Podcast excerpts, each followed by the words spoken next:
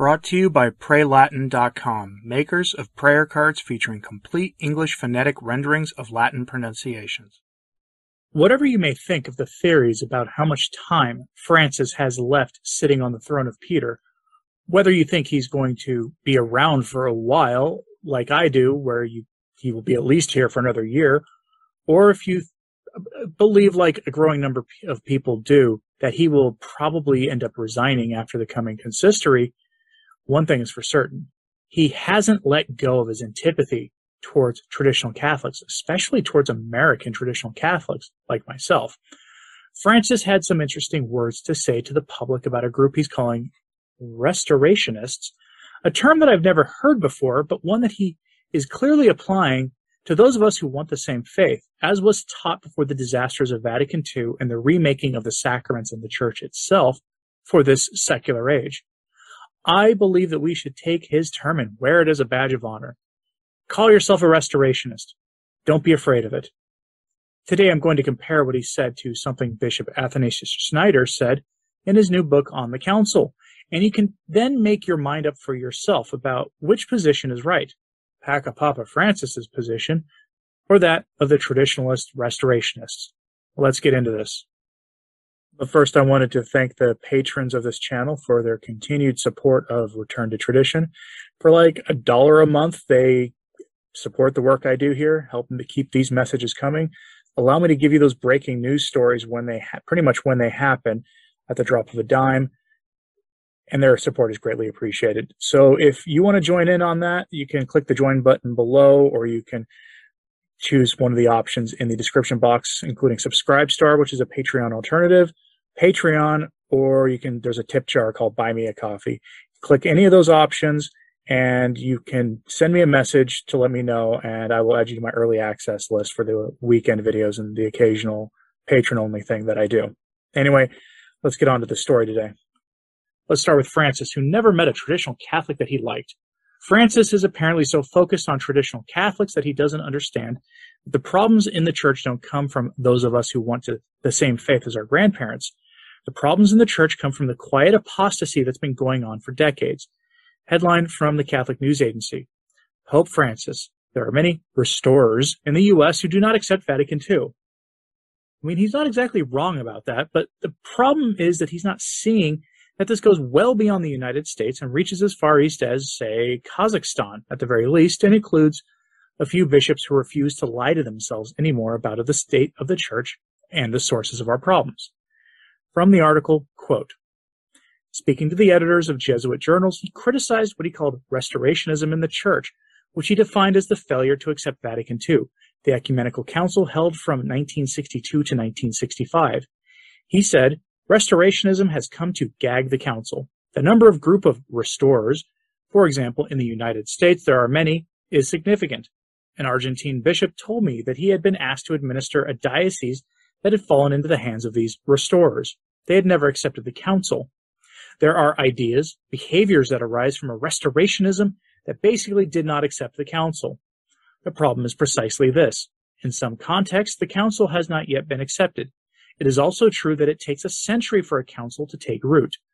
We still have 40 years to make it take root. To doubt the council, he said, is, in the final analysis, to doubt the Holy Spirit himself who guides the church. End quote.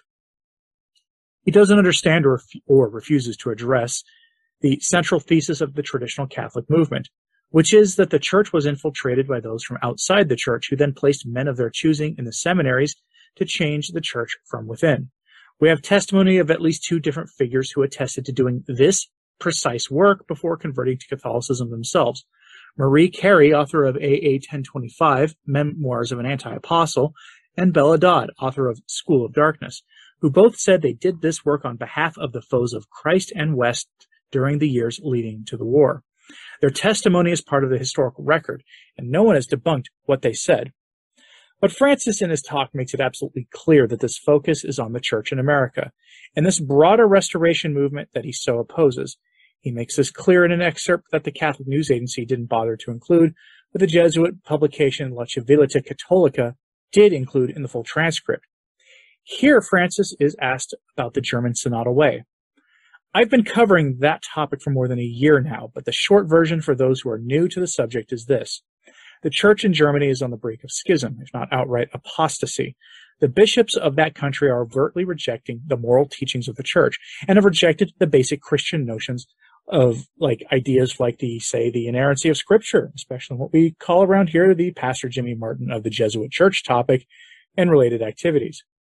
Francis here is asked about if he will intervene and what he thinks of what's going on. Remember how clear and unambiguous he was when talking about traditional Catholics in America. Listen to how he characterizes what's going on in Germany. Quote, to the president of the German Episcopal Conference, Bishop Bätzing, I said, in Germany, there is a very good evangelical church. We don't need two. The problem arises when the synodal path comes from the intellectual theological elites and is much influenced by external pressures. There are some dioceses where the synodal way is being developed with the faithful, with the people, slowly. What is happening is that there are a lot of pressure groups, and under pressure it is not possible to discern. Then there is an economic issue for which I am considering sending a financial team. To be able to discern, I am waiting until there is no pressure. The fact that there are different points of view is fine. The problem is when there is pressure. That does not help. I do not think Cologne is the only diocese in the world where there are conflicts, though. I treat it like any other diocese in the world that experiences conflict. I can think of one where the conflict has not yet ended. Arecibo in Puerto Rico has been in conflict for years. There are many dioceses like that. End quote. Traditional Catholics want the same faith as our grandparents. We want no secular accretions, no innovations, no Protestantization. Meanwhile, the German bishops reject essential elements of the faith, give Holy Communion publicly to people who are not members of the Church, many of whom believe blasphemous things about our Lord and Our Lady. And he wants to send a financial team to help straighten things out for them while observing what it is they are doing before reacting after things cool down. Does that make any sense to you? What he said there means he's going to let the Synod of Germany finish its diabolical work before addressing the problems they've created in any meaningful way. That should tell you everything you need to know about what Francis is actually concerned with preserving his precious revolution in, in, the church. And why is he concerned with that? Because he knows that growing numbers of Catholics are aware that something went tragically wrong in the church leading up to and after the council. No one is more aware of this than Bishop Schneider, who has a new book out called The Springtime That Never Came. Here, Schneider tells us what eh, eh, what we and every Catholic needs to hear about the state of the Church and, its, and the sources of our current mess. From his book, quote, we must conclude then that both John the 23rd and Vatican II greatly misjudged reality. Man has increasingly gravitated toward the physical, the temporal, and the worldly. True progress, the progress of the soul that needs supernatural faith, was no longer discussed. I read the text of Vatican II using a hermeneutic of continuity. It involved a lot of mental gymnastics. I did everything I could to turn off my reason, to avoid drawing definitive conclusions. That entailed being unfaithful to the church, I told myself. After the council, the slogan, the church of the poor, was announced, but the poor became even poorer, deprived of the greatest wealth previously available to them eternal life, grace, forgiveness of sins. The progressives outright robbed them of these gifts. End quote. I kind of wish more of the bishops would come out and speak forcefully on this issue in this way, but few do. Most of the better bishops give us this tired line about the council being improperly implemented, which is a, a, really sad joke considering the same men who passed the documents of Vatican II were then responsible for implementing the conciliar documents and policies. And they did it in a way that created the clown and bubble masses we see today. Schneider goes on and chastises Francis pretty openly for trying to change the church's teaching on the morality of the state, imposing the harshest punishment conceivable on an offender. Quote, the Pope has no right to change a teaching that is based on divine revelation, the teaching in Scripture itself, both the Old and the New Testaments, and that has been handed down for 2,000 years in the Church. This is a revolution and a rupture. End quote. Revolution and rupture is a clear way of describing the fruits of Vatican II and the entire post-conciliar period of the Church, including, I hate to tell you this, all of its pontiffs. We've seen errors condemned by the Church before the Council, suddenly accepted by the Council Fathers and the pontiffs that came after the Council, including religious liberty and international institutions that the Church would never have involved itself in in the years prior to the Council. You could not see Pius XII addressing the addressing the UN; just wouldn't have happened. Popes speaking before the UN and endorsing various secular values before world leaders happened with every pope since Paul VI, and none of the preconciliar popes would have done the same. Not a one. And yet Francis tells us that we who have the same faith as our forebears are the problem. It would be infuriating, except he said this numerous times in the past few years to the point where nothing he says on the subject is surprising to anyone anymore. Oh, and if you thought that was all, it gets better because we also have some of the voices for Francis, specifically in this case, Austen Ivereigh, the professional Francis fan fiction writer, who spends his off time going after the, his territorial parish that he's strictly speaking supposed to be going to. He took to Twitter and came up with this. You may have noticed that as people get ready for the Archdiocese of Washington to release its draconian elimination of the traditional Latin Mass, people are talking openly on social media about going into the catacombs with secret and illicit Latin masses. And well, it's people are get, are taking notice of this, including Austen Ivereigh, who is close to Francis, and he is using his pulpit to declare anyone who does this schismatic. There you go.